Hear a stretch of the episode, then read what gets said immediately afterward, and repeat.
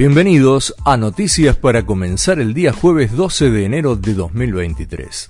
El presidente ya lanzó su campaña política. Alberto Fernández lanzó un spot donde critica abiertamente a Macri y a la justicia, hace un relato de grandes logros del país y dice que está trabajando con más fuerzas. El primero que salió a contestarle fue Fernando Iglesias. El diputado del PRO le dijo de todo menos lindo, expresando que lo que le da vergüenza es el gobierno y diciendo que en 1945 el país era el octavo más rico y que ahora hay un 40% de pobreza. Alberto Fernández fue increpado en un acto por el uso de agroquímicos. El presidente reconoció que es uno de los temas que se debaten en el mundo, aunque consideró que no es necesario hacerlo de ese modo.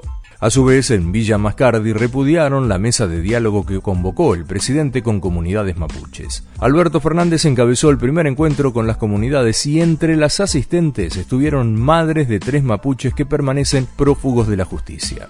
Hoy el INDEC dará a conocer el índice de inflación de diciembre y de todo el 2022. El gobierno ya dijo que esperaba un valor cercano al 5%, pero menor. Pero las consultoras privadas señalaron que el piso era del 5%. De todas maneras, con estos valores el índice del 2022 no superaría el 100%.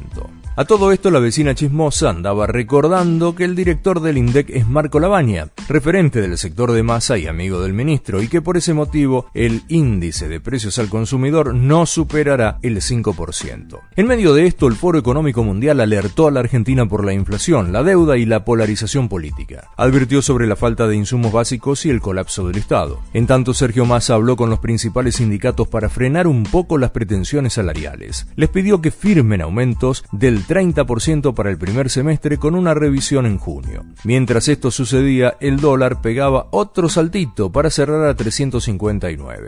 Dejando de lado la economía, la presidenta de la Comisión de Juicio Político de Diputados, Carolina Gaillard, confirmó que el proyecto del presidente y los gobernadores se comenzará a tratar antes de fin de mes. La legisladora estimó que se podría comenzar a trabajar entre el 25 y el 26 de enero y que la semana próxima se realizará la convocatoria a ese cuerpo de trabajo. El gobierno se ilusiona con una encuesta que encargó para medir candidatos. En ese estudio, Massa tiene un 34,8% de imagen positiva, una décima menos que la vicepresidenta Cristina Kirchner y solo dos puntos más que el propio presidente. Cuando se midió la intención de voto seguro, Massa supera el 8%, Fernández el 5% y el embajador en Brasil, Daniel Scioli, unas décimas menos. Cristina Kirchner aparece con el 18%.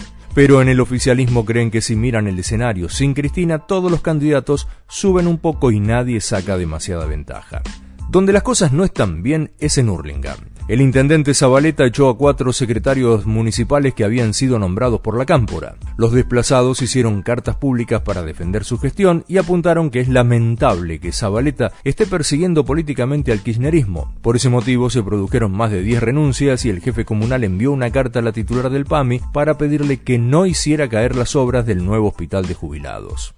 Hoy será la novena audiencia del juicio por el asesinato de Fernando Baez Sosa. Se centrará en la declaración de cuatro efectivos de la Policía Federal que se referirán a las pericias de análisis de imagen e identificación facial realizadas sobre los videos incorporados en la investigación del crimen. Ayer, un perito confirmó rastros de ADN de Blasinali en el cuerpo del joven y se reconoció un jean de Ciro Pertossi y un buzo de Blasinali con dos evidencias de sangre. En tanto, la jueza del tribunal fijó visitas para los familiares a los acusados todos los miércoles a las 17 en la unidad penal de Dolores hasta que finalice el juicio. Después de las 5 de la tarde se desató un incendio de grandes proporciones en la reserva ecológica. El humo podía verse desde amplios sectores de la capital federal y trabajaron en el lugar varias dotaciones de bomberos. En el plano internacional, algo que parece de ciencia ficción, Rusia enviará una nave no tripulada a la Estación Espacial Internacional. La misión es para rescatar a dos astronautas rusos y uno estadounidense de la cápsula Soyuz MS-22 que resultó dañada por un micrometeorito. En Perú entró en vigencia el toque de queda por tres días. Ayer hubo enfrentamientos en Cusco y marchas en Puno, Arequipa y otras regiones peruanas contra el gobierno de Dina Boluarte. En Brasil, en tanto, no cede la tensión. El gobierno reforzó la seguridad ante el anuncio de nuevas protestas de bolsonaristas convocadas a través de redes sociales. Se conocieron cuáles son los mejores pasaportes internacionales. Japón sigue encabezando la lista por quinto año consecutivo, permitiéndole la entrada a sus ciudadanos a 193 destinos de los 227 que hay en todo el mundo. En segundo lugar están Corea del Sur y Singapur,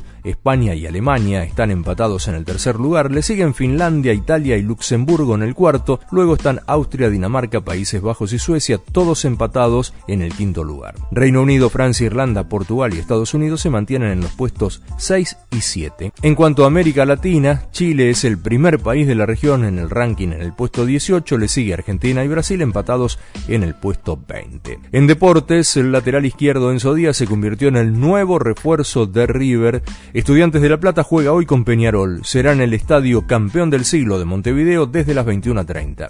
Para el final, murió Jeff Beck, considerado uno de los mejores guitarristas de la historia. Tenía 78 años, sufrió una meningitis bacteriana que fue mortal. Si nunca lo escucharon o no lo conocen, búsquenlo en los principales portales de música. Realmente vale la pena. Hasta aquí todo por hoy. Si quieren nos encontramos mañana viernes en Noticias para comenzar el día. Buen jueves para ustedes.